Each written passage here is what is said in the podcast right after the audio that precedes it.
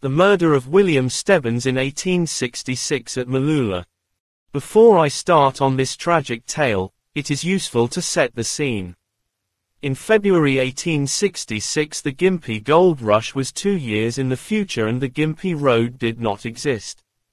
There was a settlement at Mooloolah Heads started by William Pettigrew. It was largely a base for the shipping of timber cut in the hinterland. William Grigor and James Lowe ran a store there where the basic rations could be purchased. Pettigrew ran steamships on the coastal run between Brisbane and Mooloolah Heads, his major vessel at the time being the Gneering. The hinterland was divided into a few large cattle runs, with Edmund Lander and the Westaway brothers being the main operators in this area.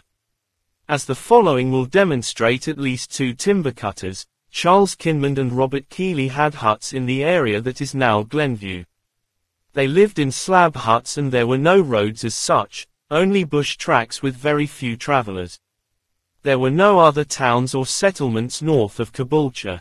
When reading contemporary accounts of the events there are frequent references to Mooloolah.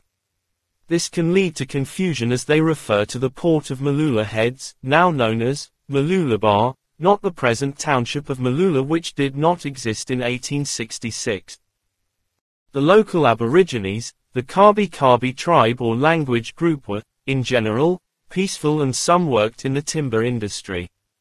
There were often a few hanging around the store and the settlers' huts at Mooloolah Heads, doing odd jobs. One such person was known as Captain Piper, and he had apparently worked for Tom Petrie as a foreman in a gang of cutters in the Mooloolah and Maroochy River area. He was a large, strong man, and one writer describes him as a Hercules in comparison to other members of his race. In February eighteen sixty-six botanist William Stephens was at Mooloolah Heads waiting for the Gneering to take him back to Brisbane. He was employed by the Queensland government botanist Walter Hill to collect botanical specimens for a display at the forthcoming Melbourne exhibition. Included in his collections were seeds of the bunya pine, Araucaria bidwillii, which grows in the area north and west of Mooloolah Heads. Stebbins discovered that the Gneering would be some time before it arrived in port. Therefore he decided to travel on foot to Brisbane, a distance of about eighty-four miles, collecting plants along the way.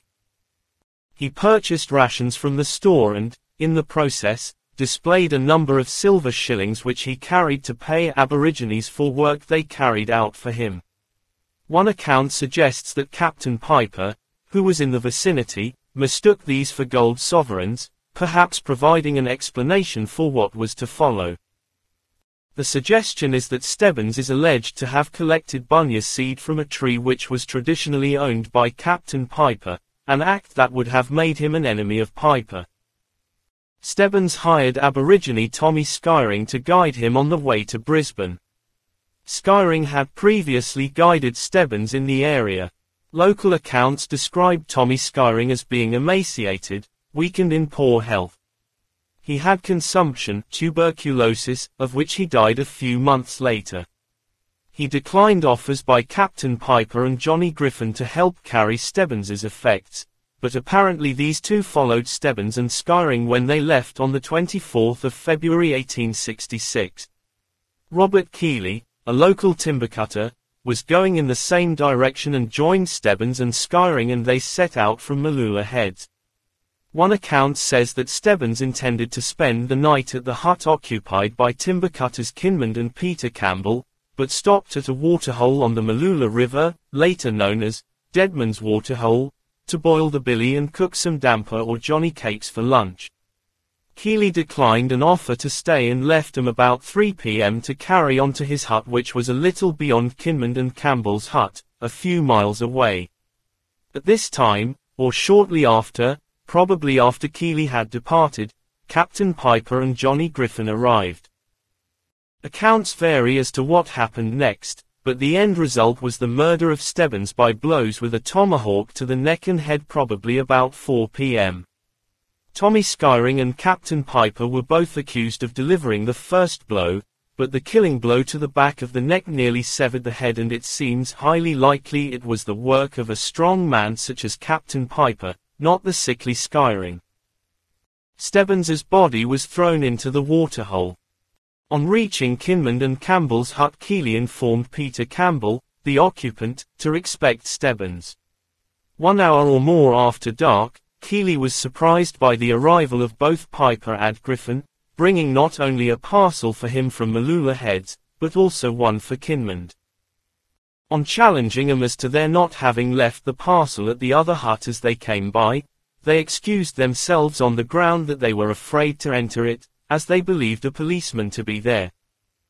At the later, eighteen seventy-nine, trial of Piper, Keeley stated that Piper claimed a wild black fellow came out of the bush and murdered Stebbins.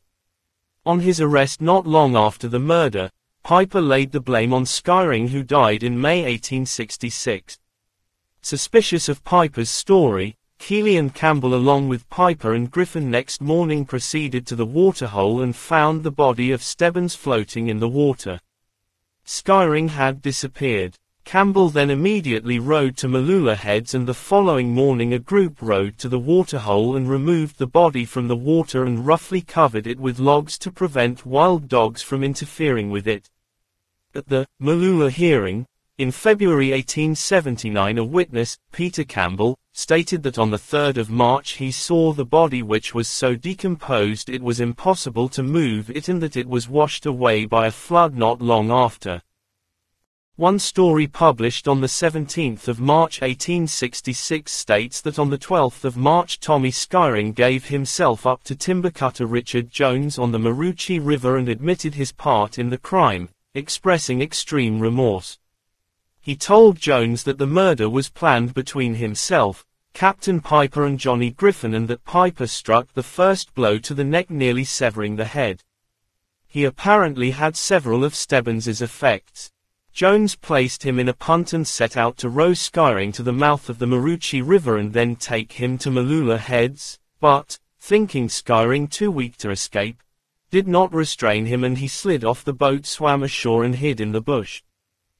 There was criticism that only one policeman, Constable Naulty, was sent to investigate this murder on the first of March. One newspaper stated, "Much feeling has been expressed by the timber getters regarding the apathy of the authorities in not taking measures for the arrest of these scoundrels. Truly, one constable has been sent to the place, but as he can do nothing without assistance, he will not be able to further the ends of justice, however zealous he may be." Our informant tells us that there would not be much difficulty in securing the delinquents, if anyone was sent to Mooloolah, with warrants and proper authority to receive the prisoners. Tommy Skyring was seen no longer ago than Wednesday near Westaway station. Another account states that the police from Meribah were unable to quickly follow up the murder due to the poor condition of their horses.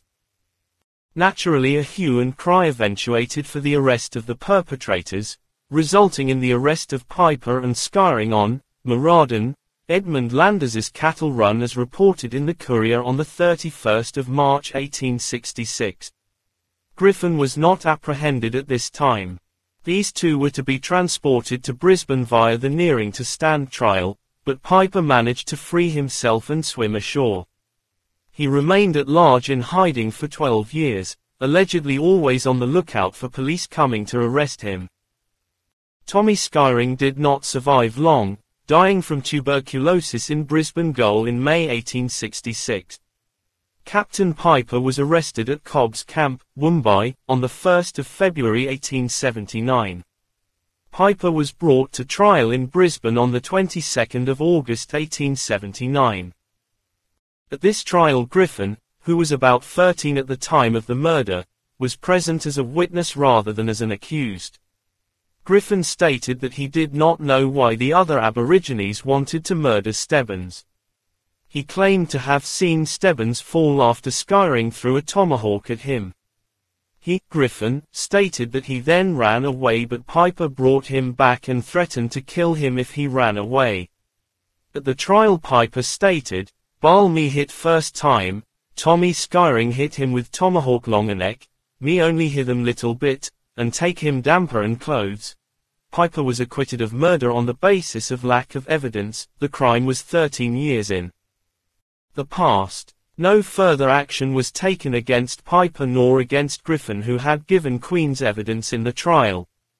It remained unclear what part Griffin had played in the crime, and he lived on, later assisting the native police as a tracker in the capture of the notorious Johnny Campbell, and becoming a more or less respected member of the community. An account of the trial states, Johnny Griffin, an Aboriginal, and principal witness in the case against Captain Piper, the Aboriginal charged with the murder of Stephens, botanist, at Mooloolah, has himself been charged today with having committed the crime. It is unlikely that Griffin will be committed. After being acquitted due to lack of evidence, Piper continued to live with his tribe, the Kabi Kabi.